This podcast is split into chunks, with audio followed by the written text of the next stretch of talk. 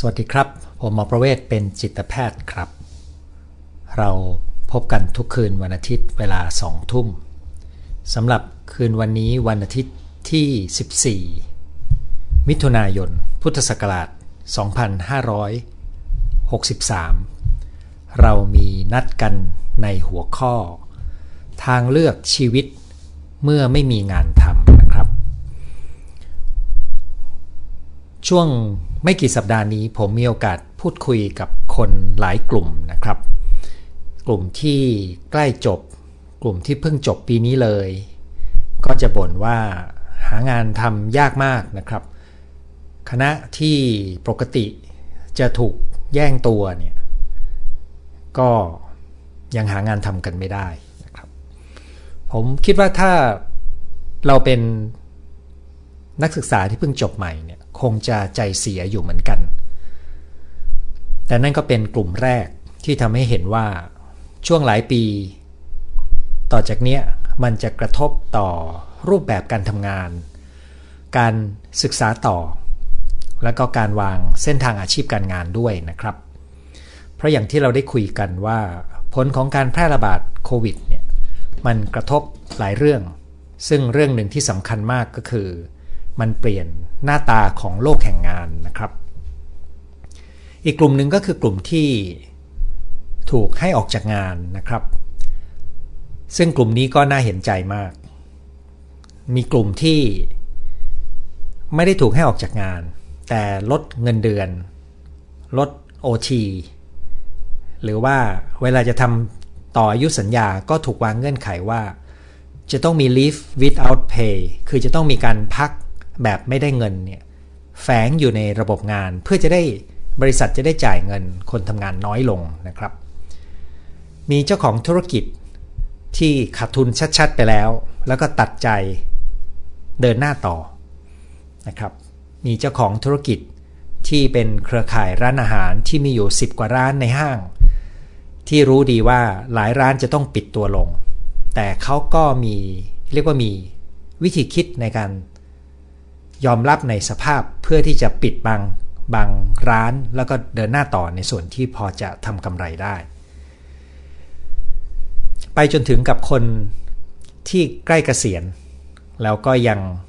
ไม่มีความชัดเจนนะครับ อาจจะเคยวางแผนไว้ว่าจะออกมาทำอะไร แต่ตอนนี้ก็จะทำได้ยากขึ้น โจทย์แบบนี้นะครับ ผมคิดว่ามันทำให้เกิดคำถามเชิงทางเลือกของชีวิต ซึ่งแต่ละวัยซึ่งมีประสบการณ์ต่างกัน ก็จะมีการตั้งโจทย์ที่ไม่เหมือนกันนะครับ เวลาที่ผมเจอโจทย์ที่มีความซับซ้อนเนี่ยสิ่งหนึ่งที่ผมพยายามจะชวนคิดก็คือ การหาทางเลือกเนี่ย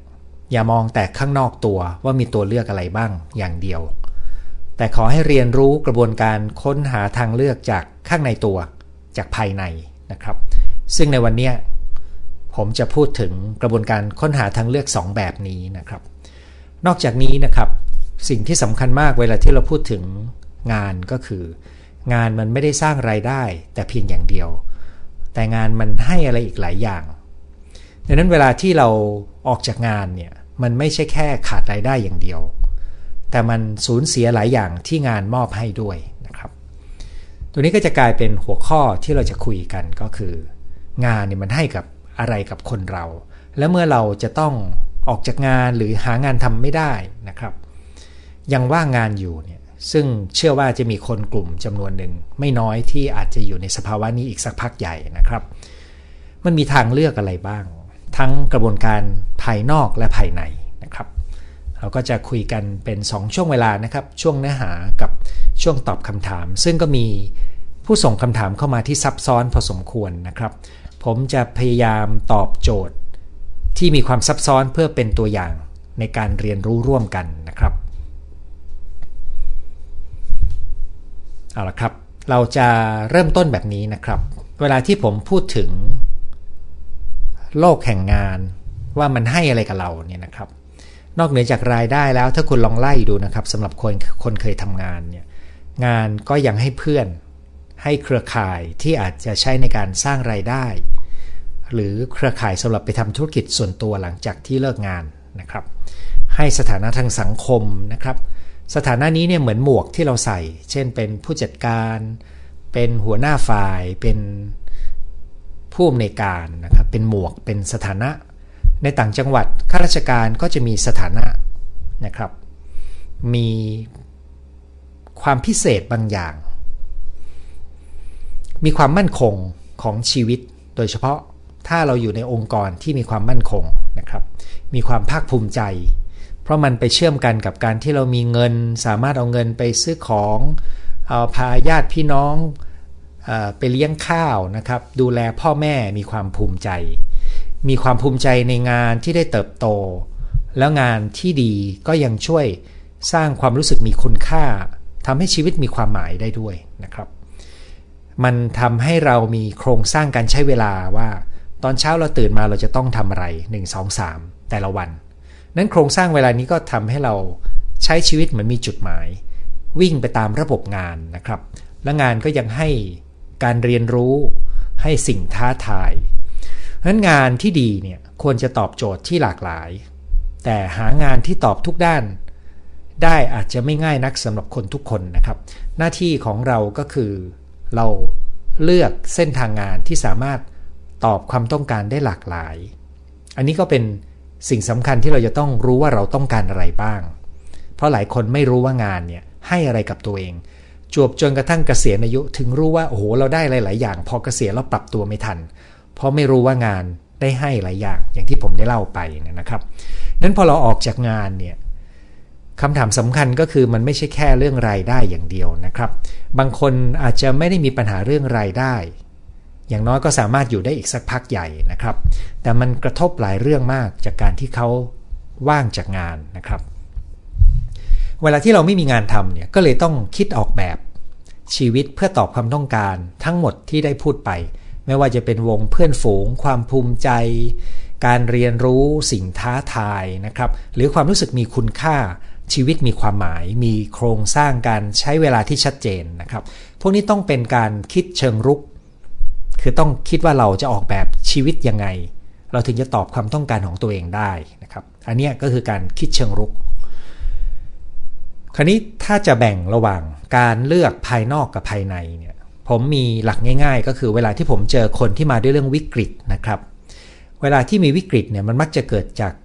มันมีเรื่องภายนอกเข้ามากระทบชีวิตเรา แล้วปัญหานั้นเนี่ยท่วมเกินความสามารถของเราที่จะจัดการได้ อย่างน้อยก็ในระยะชั่วคราวระยะแรกนะครับนั้นเวลาคนมาด้วยเรื่องวิกฤตเนี่ยเขาจะสนใจกับเรื่องของการหาทางออกของเรื่องภายนอกนะครับ ซึ่งการหาทางออกในเรื่องภายนอกนี่ส่วนใหญ่ก็จะเป็นเรื่องของเงินนะครับ แต่ว่าภายใต้วิกฤตที่คนเราจะใช้พุ่งความสนใจไปที่ เรื่องราวภายนอกเนี่ยการที่คนคนหนึ่งจะเกิดการเรียนรู้และพลิกวิกฤตเป็นโอกาสได้เนี่ยมันต้องใช้กระบวนการค้นหาทางเลือกภายในควบคู่กันไป ภายในมีอะไรบ้างนะครับ ถ้าจะพูดกว้างๆก็จะเป็นเรื่องของการปรับหรือวางทัศนคติของเราที่มีต่อเรื่องที่เกิดขึ้นภายนอก คือเรื่องภายนอกเราอาจจะควบคุมไม่ได้ แต่ทัศนคติภายในใจเราเป็นเรื่องที่เราเลือกได้นะครับ ยกตัวอย่างนะครับ ถ้าเรามีทัศนคติว่าเราถูกกระทำโดยสถานการณ์ อันนี้จะเป็นทัศนคติของผู้ตกเป็นเหยื่อ เราก็จะรู้สึกเหมือนเราช่วยเหลือตัวเองไม่ได้นะครับ แต่ถ้าเรามีทัศนคติว่าไม่ว่าจะเกิดอะไรขึ้น เราจะเป็นผู้ออกแบบชีวิตของเรา เราก็จะยอมรับสภาพความเป็นจริงที่เกิดขึ้น แล้วใช้พลังงานที่มีอยู่ ไปคิดถึงว่าเราจะเดินหน้าต่อยังไง ซึ่งเฉพาะทัศนะสองแนวทางนี้เนี่ยมันส่งผลแตกต่างกันมาก ต่อการเอาพลังงานของเราออกไปใช้นะครับ แบบแรกที่มองตัวเองตกเป็นเหยื่อของสถานการณ์ ก็จะอยู่ในสภาพที่อ่อนล้า กล่าวโทษ ภายนอก แล้วก็รู้สึกว่าตัวเองทำอะไรไม่ได้ แต่แบบที่ 2 จะเห็นว่าตัวเองรับผิดชอบ ซึ่งนี่ก็คือทางเลือกภายในนะครับ คือเราเลือก ทัศนคติที่เรามีต่อปัญหาภายนอกที่เข้ามากระทบเรา นอกจากนี้ทางเลือกภายในก็ยังมีครับ มันมีเรื่องของการที่เราจะค้นหาว่าอะไรคือสิ่งสำคัญของชีวิต ถ้าวันหนึ่งเราว่างงาน เราไม่มีงานทำรายได้หดหาย เราจะมีโอกาสค้นหาและค้นพบได้ว่าอะไรคือสิ่งสำคัญในชีวิตของเรานะครับ แต่ถ้าเราไม่หันพลังงานเข้ามาดูทางเลือกภายในใจของเราเนี่ยเราอาจจะไม่รู้เลยด้วยซ้ำว่าเราสามารถจัดการอะไรได้เยอะมาก ภายในใจของเรา โจทย์ภายนอกเนี่ยอาจจะจัดการได้ไม่มากนัก มันมีข้อจำกัดของความเป็นจริงนะครับ แต่โจทย์ภายในเนี่ยมันมีพื้นที่ให้เราเล่นเยอะมาก และใครก็ตามที่เล่นโจทย์ภายในเป็น มันจะสร้างความเป็นไปได้ที่ทำให้เขาเห็นทางออกของภายนอกได้ดีขึ้นนะครับ ซึ่งตัวนี้ก็คล้าย ๆ กับกระบวนการคิดสร้างสรรค์ของมนุษย์เรานะครับ กระบวนการคิดสร้างสรรค์เนี่ยมันไม่ใช่ว่าเจอโจทย์ปุ๊บจะคิดออกปั๊บนะครับ มันมีกระบวนการของมัน ซึ่งกระบวนการนี้มันอยู่ข้างใน มีเรียกว่ามีรอยต่อระหว่างข้างนอกกับข้างในนะครับ คนที่แก้ปัญหาเก่ง จะเชื่อมระหว่างการจัดการโจทย์ภายนอก กับการจัดการโจทย์ภายในนะครับ มองหาทางเลือกภายนอกไปด้วย ค้นหาทางเลือกจากกระบวนการพัฒนาภายในไปด้วยนะครับ เวลาที่เรามีโจทย์วิกฤตแบบอะไรก็ตามรวมถึงการต้องว่างงานเนี่ยมันยังเป็นโอกาสในการที่เราจะค้นหาตัวเองครับ หลายคนเคยแบ่งปันประสบการณ์ว่า การที่เขาต้องออกจากงานที่แห่งหนึ่งเนี่ยมันทำให้เขาหันมาทบทวนว่าตัวเองทำอะไรได้ดี และชอบทำอะไรนะครับ ซึ่งกระบวนการนี้ก็ทำให้เขาเลือกเส้นทางงานใหม่ เป็นการค้นพบตัวเองนะครับ แล้วการค้นพบนั้นก็ทำให้เขาเดินบนเส้นทางที่เขาเติบโตและไปได้เร็ว ดังนั้นการตกงานในกรณีนั้น กลายเป็นการค้นเจอตัวเอง ซึ่งกลายเป็นความมั่นคงในก้าวถัดไป สิ่งที่ดูเหมือนเป็นเรื่องร้าย เช่นการว่างงานตกงาน อาจจะกลายเป็นสิ่งดี ถ้ามันเป็นโอกาสที่จะช่วยเราค้นหาตัวเอง เจอแล้วก็ค้นหาสิ่งสำคัญของชีวิตตัวเองเจอ รวมถึงเรียนรู้ที่จะมีทัศนคติที่เอื้อต่อการที่เราจะ สู้ได้ในทุกสถานการณ์เนี่ยนะครับ ตัวนี้เป็นบทเรียนข้างในทั้งนั้นเลยครับ และนี่เป็นเหตุที่ผมใช้คำว่า ทางเลือกชีวิตเมื่อไม่มีงานทำนะครับ คราวนี้ผมอยากจะแบ่งกระบวนการในการจัดการสำหรับท่านที่กำลังมีคำถามเรื่องนี้อยู่ เป็นแบบนี้นะครับว่า ผมอยากจะเริ่มจากโจทย์ภายนอก ว่าการที่มีคนคนหนึ่งอาจจะเป็นตัวท่านหรือคนรู้จักนะครับ มีเหตุให้ต้องว่างงานเนี่ย เราก็จะดูก่อนว่า เขาพออยู่ได้ไหมนะครับ เช่นมีเงินเพียงพอที่จะอยู่ได้ไปอีกสักระยะหรือเปล่านะครับ เพราะถ้าไม่มีเงินเนี่ยมันจะเป็นเรื่องร้อนเนื่องจากมันคุกคามการดำรงชีพของคนเรานะครับ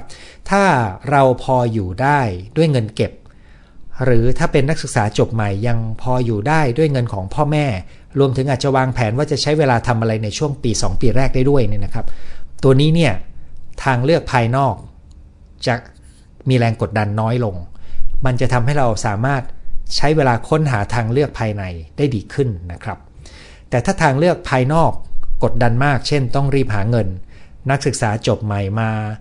พ่อแม่ส่งเสียหวังว่าจะช่วยสร้างไรายได้ เพื่อจะได้ไปส่งเสียน้อง แล้วพ่อแม่ก็ไม่ได้มีเงินเก็บมากพออย่างนี้นะครับ กรณีนั้นก็จะมีแรงกดดันที่ต้องหาเงิน จะเป็นอะไรก็ตามทำยังไงก็ได้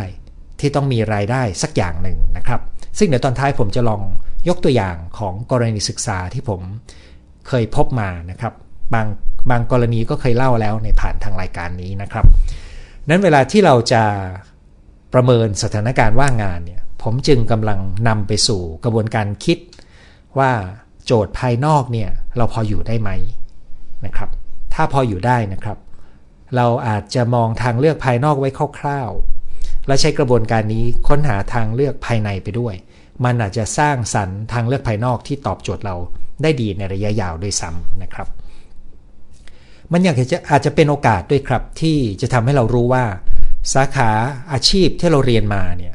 มันจะตอบโจทย์ความต้องการของอนาคตของเราได้ดีแค่ไหนนะครับ เพราะเราคุยกันมาหลายครั้งว่า ชีวิตงานของคนยุคใหม่เนี่ยตั้งแต่รุ่นที่จบในช่วงนี้ไปนะครับ จะมีโอกาสที่ต้องเปลี่ยนงาน แบบเปลี่ยนเนื้องานเลยนะครับ เพราะความรู้มันเปลี่ยนตลอดเวลา แล้วเราต้องการคนที่เรียนรู้ได้ตลอดเวลานะครับ เรียกว่าเรียนรู้ตลอดชีวิตเนี่ยกระบวนการตรงนี้ก็เป็นการจัดการภายในเช่นกันนะครับดังนั้นตัวนี้ก็จะเป็นการชวนมองนะครับ แบ่งเป็นมีเงินพอไหวไหม หรือว่าจำเป็นต้องมีเงินเพื่อเลี้ยงชีพนะครับ อีกกรณีหนึ่งเรื่องของเงินก็คือกรณีที่มีหนี้สินที่เราสร้างไว้ตอนที่เรามีเงินเดือนดีนะครับ วันหนึ่งเงินเดือนเราลดลงเยอะหนี้สินที่เราสร้างไว้ก็จะกลายเป็นโจทย์ยาก ที่จะต้องหาวิธีจัดการ ซึ่งในไลฟ์ครั้งนี้จะไม่ได้ลงในรายละเอียดของวิธีจัดการการเงินนะครับ ผมเดาได้ว่าคนที่ประสบเหตุแบบนี้รู้ดีว่าเรื่องบางเรื่องเราอาจจะต้องยอมขายทรัพย์สินไปเลยก็ได้ โดยเฉพาะสิ่งที่ก่อเป็นหนี้นะครับ ปัญหาก็คือ ตอนนี้ก็ขายไม่ได้ง่าย ๆ อยู่เหมือนกันนะครับ ต้องตัดใจยังไงอันนี้เป็นกระบวนการทำยังไงก็ได้ให้เรายังอยู่ได้ เพราะถึงที่สุดแล้วเนี่ยถ้าเรามีปัจจัย4นะครับ คือมีที่อยู่อาศัยยารักษาโรคเครื่องนึ่งห่มอะไรอย่างหนึ่งครับ อาหารนะครับ ถ้ามีปัจจัย4เนี่ยเราก็อยู่ได้แล้ว แต่ที่เหลือเนี่ยมันเป็นความต้องการทางจิตใจครับ ซึ่งกระบวนการตอบโจทย์ความต้องการทางจิตใจนี้เนี่ยเป็นโจทย์ภายในครับ แต่ปัจจัย 4 เป็นโจทย์ที่เชื่อมสู่โจทย์ภายนอก เราต้องมีที่อยู่อาศัย เราต้องมีอาหารการกิน เราต้องมียารักษาโรคเวลาเจ็บป่วย ข้อดีของประเทศไทยก็คือ ไม่ว่าท่านจะอยู่ระบบไหนก็ตามนะครับประชาชนคนไทยมีระบบประกันสุขภาพ ซึ่งมีหลายประเทศที่รวยกว่าเราทำไม่ได้นะครับ ดังนั้นนี่จะกลายเป็นโจทย์ครับว่า เราจะอยู่ยังไงนะครับ ส่วนการตอบความรู้สึกมีคุณค่าภายในเนี่ยตรงนี้เป็นสิ่งที่เดี๋ยวเราจะมาคุยกันต่อนะครับดังนั้นตัวนี้ก็ถ้ามีแรงกดดันในเรื่องรายได้ ก็กลายเป็นว่าเราจะทำอะไรก็ได้ขอให้มีเงินสร้างเงินนะครับ ผมฟังนักธุรกิจเจ้าหนึ่งนะครับ ที่บอกว่าต้องเอาตัวให้รอดก่อน ฝันทั้งหลายต้องวางไว้ไว้ก่อนชั่วคราวนะครับ ซึ่งอันนั้นสะท้อนถึงวิธีคิด ให้รู้เลยว่า คนที่เขาชัดเจนเนี่ยเขาจะตัดใจได้ง่าย เขาจะยอมวางฝันลง เพราะเขารู้ว่าความเป็นจริงยังไม่เอื้อ เขาจะต้องเอาตัวให้รอดก่อน ผมคิดว่าหลักคิดข้อนี้ก็เอามาใช้ได้เช่นกันครับ เอาตัวให้รอดก่อน ฝันที่เคยมีไว้อาจจะต้องวางชั่วคราว อาจจะเป็นจังหวะที่เราทบทวนความฝันของเราด้วย ว่ามันยังเหมาะไหมกับโลกยุคหลังโควิด ที่กำลังค่อย ขึ้นรูปให้เราเห็นเป็นลำดับนะครับ คราวนี้อย่างหนึ่งที่ผมอยากจะชวนมองก็คือ กระบวนการภายในของเราเนี่ยควรจะทำอะไรบ้าง เพราะกระบวนการภายนอกผมได้ฉายภาพให้เห็นคร่าวๆแล้วนะครับ ว่ามันก็อยู่ตรงว่าเราจะมีความสามารถในการดำรงชีพอย่างไร ให้อยู่ได้ในสถานการณ์ ซึ่งหวังว่าบางสาขาจะเป็นเพียงชั่วคราว แต่เรายอมรับว่าบางสาขา อาจจะเป็นโจทย์ยาว ซึ่งนั่นก็จะต้องกลับมาค้นหาโจทย์จากการจัดการข้างในให้ดีก่อนนะครับ อย่างแรกที่ผมชวนคิดตั้งแต่ก่อนหน้านั้นก็คือเราต้องรู้ทันกระแสใหญ่นะครับ ซึ่งเท่าที่ผมตามข้อมูล ผมพบว่าแนวคิดเรื่องกระแสใหญ่ไม่ได้มีอะไรใหม่ละตอนนี้ มันวนอยู่ในแนวคิดไม่กี่ตัวนะครับ ระหว่างระดับโลกก็มีแนวคิดอยู่ไม่กี่ตัวโผล่มา ในประเทศไทยก็มีแนวคิดเดิมๆ ซ้ำๆอยู่ไม่กี่ตัวนะครับ ฟังนักพูดนักธุรกิจผู้บริหารกี่ระดับพูด มันวนอยู่ไม่กี่เรื่องละตอนนี้ แต่นั่นไม่มีใครพูดได้ว่าอะไรจะเกิดเร็วแค่ไหนยังไงนะครับ เรามีหน้าที่จะต้องเห็นกระแสใหญ่ตัวนี้ครับ เพราะว่าถ้าเปรียบเทียบไป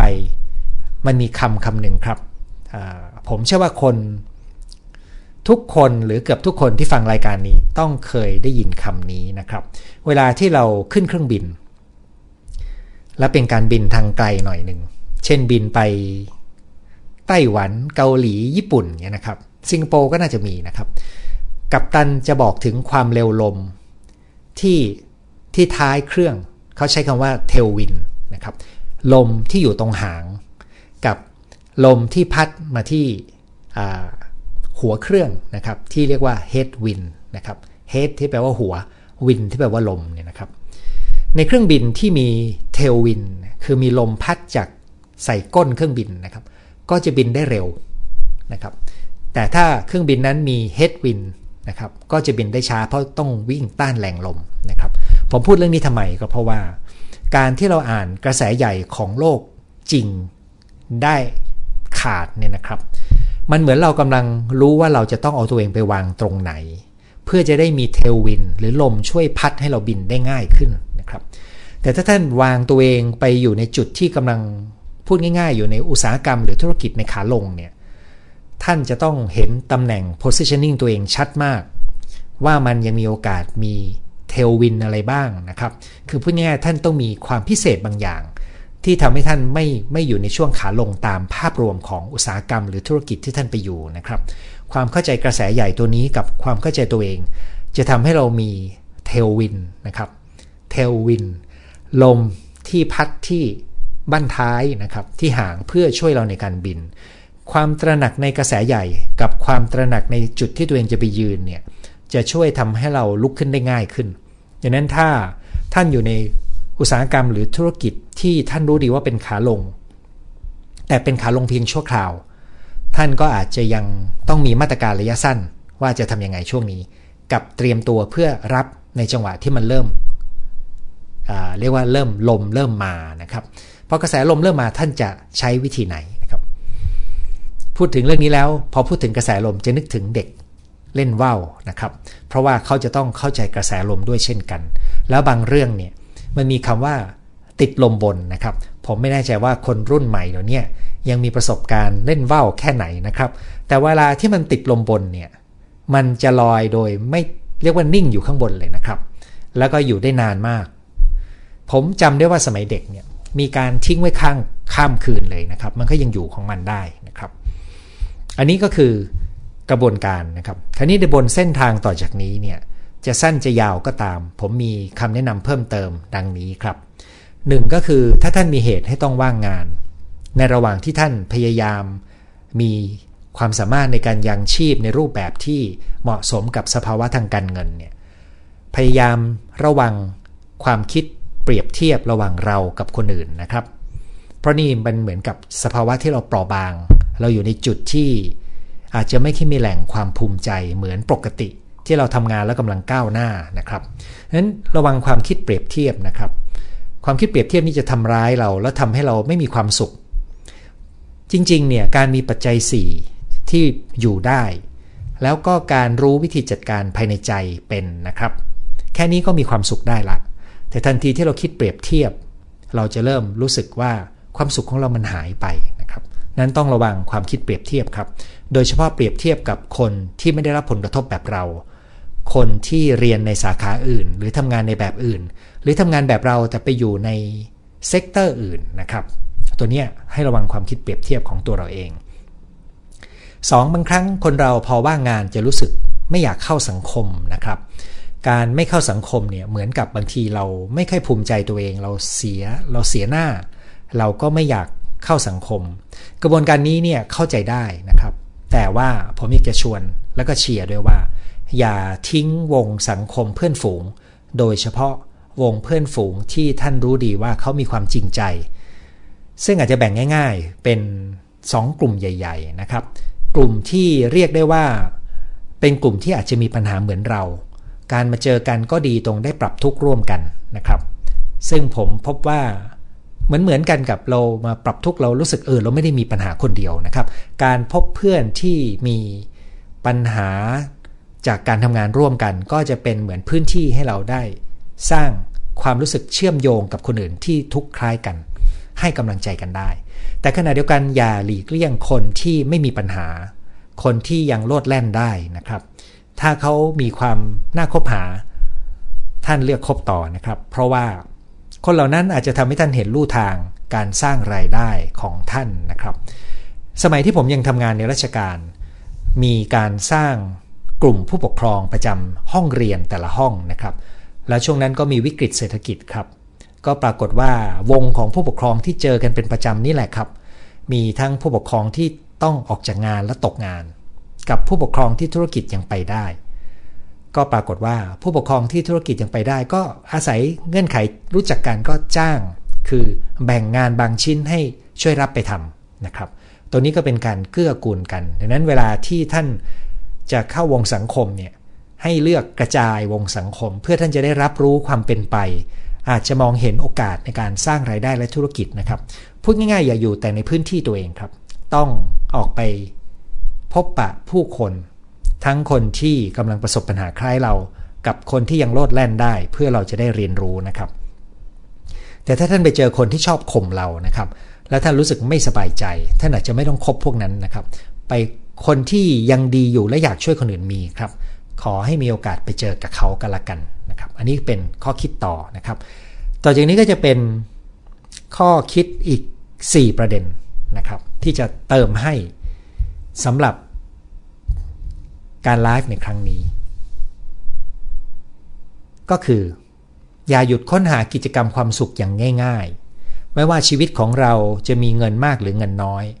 กิจกรรมความสุขยังคงทำได้เสมอนะครับ เวลาที่ผมคุยกับคนเรื่องเงินและความสุขเนี่ยหลายคนจะยอมรับเลยครับว่า กิจกรรมส่วนใหญ่ที่ทำให้มีความสุขเนี่ยมันไม่ได้ใช้เงินมาก แต่เขาก็อดไม่ได้ที่จะคิดว่า แต่เงินก็ทำให้เขามีเวลาไปทำกิจกรรมที่เขามีความสุขนะครับหรืออาจจะทำให้มีความพิเศษในกิจกรรมนั้น แต่ว่าพื้นฐานของกิจกรรมความสุขส่วนใหญ่ เป็นกิจกรรมที่ไม่ต้องใช้เงินครับ ถัดมาก็คือในระหว่างที่เรายังว่างงานอยู่ หรือกำลังค้นหาตัวเอง เราอย่าหยุดดูแลตัวเองและคนรอบข้างนะครับ เพราะนั่นคือแหล่งความสุขที่แท้จริงของมนุษย์เรา คือสายสัมพันธ์ที่ดีกับคนรอบตัวครับ เราต้องดูแลกันนะครับ อย่าหยุดสร้างความรู้สึกมีคุณค่าจากภายใน ตรงนี้ท่านอาจจะถามว่า ก็ในเมื่อไม่มีงานทำแล้วมันจะสร้างความรู้สึกมีคุณค่าได้อย่างไรนะครับ ผมอยากจะลองแจงเป็นบางประเด็นให้ฟังดู ความรู้สึกมีคุณค่าจากภายในเนี่ยมันจะเกิดได้จากความรู้สึกสำเร็จนะครับ เราสามารถวางเป้าหมายบางอย่างในชีวิตแต่ละวัน แล้วสร้างความรู้สึกสำเร็จเล็ก ๆ เหมือนเราตื่นมาวันนี้เรากะว่าจะทำอะไรให้เสร็จทำอะไรให้เสร็จนะครับ แล้วเราได้ทำสิ่งนั้นมันก็เป็นความรู้สึกสำเร็จ มันเป็นตัวกระตุ้นให้เรารู้สึกดีได้ครับ 2. นะครับ เราถนัดทำอะไร ให้หาเวลาทำสิ่งนั้น ถ้าเปรียบเทียบไปก็เหมือนเป็นการฝึกปรือฝีมือ อาจจะไม่ยังเป็นที่จะต้องทำเป็นการสร้างไรายได้ก็ได้นะครับ คนเราเวลาที่ได้ทำสิ่งที่ตัวเองถนัด และสิ่งที่ตัวเองรักเนี่ยช่วงเวลานั้นเนี่ยมันมีความสุข และมันมีความรู้จักตัวเอง มันมีความภูมิใจในความเป็นตัวเองอยู่ได้นะครับ แล้วเราต้องเตือนตัวเองว่าบังเอิญจังหวะเนี้เรายังไม่สามารถแปลงสิ่งนี้เป็นการสร้างไรายได้ได้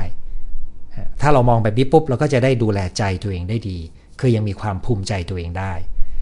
การได้ทำความดีก็ทำให้คนเรารู้สึกภูมิใจ และมีความรู้สึกดีกับตัวเองครับ สิ่งที่เป็นความดีมีรอบตัวเราทำได้เยอะไปหมดเลยนะครับ กิจกรรมจิตอาสาเป็นหนึ่งในสิ่งที่น่าจะทำแบบง่าย ๆ แล้วสิ่งที่เติมความรู้สึกดีที่สำคัญอีกอย่างหนึ่งก็คือ การมีความรักความผูกพัน การยอมรับดังนั้นในขณะที่ท่านอาจจะเครียด อาจจะทุกข์ใจอาจจะกังวลนะครับ อย่าลืมว่าชีวิตของเรายังมีอีกหลายด้านมาก ที่เราสามารถที่จะ ขอเพียงเราอยู่รอดได้แบบยังชีพได้ด้วยปัจจัย4ที่เพียงพอนะครับ เราจะยังมีต้นทุนอีกเยอะมาก ที่จะออกแบบชีวิตของเรา เริ่มต้นจากการสำรวจหาทางเลือกภายใน แล้วก็เรียนรู้อย่างที่เราได้คุยกันไป วางแผนจัดการโจทย์ภายนอก ซึ่งอาจจะเป็นการรอสถานการณ์ อาจจะเป็นการ จัดการการเงินที่กดดันอาจจะเป็นการพยายามจะริเริ่มธุรกิจใหม่ แล้วแต่เลยนะครับ แต่นั่นเป็นทางเลือกที่จะเกิดขึ้นได้ เมื่อเรายังคงจัดการภายในด้านในของเรา ซึ่งก็คือการเห็นทางเลือกด้านในของเราว่า เราเลือกที่จะมีความสุขและเรียนรู้และออกแบบชีวิตในเชิงรุก ตอบความต้องการของตัวเรา แม้ในเวลานี้เราอาจจะยังไม่มีงาน แต่สิ่งเหล่านี้มันอยู่ที่กระบวนการภายใน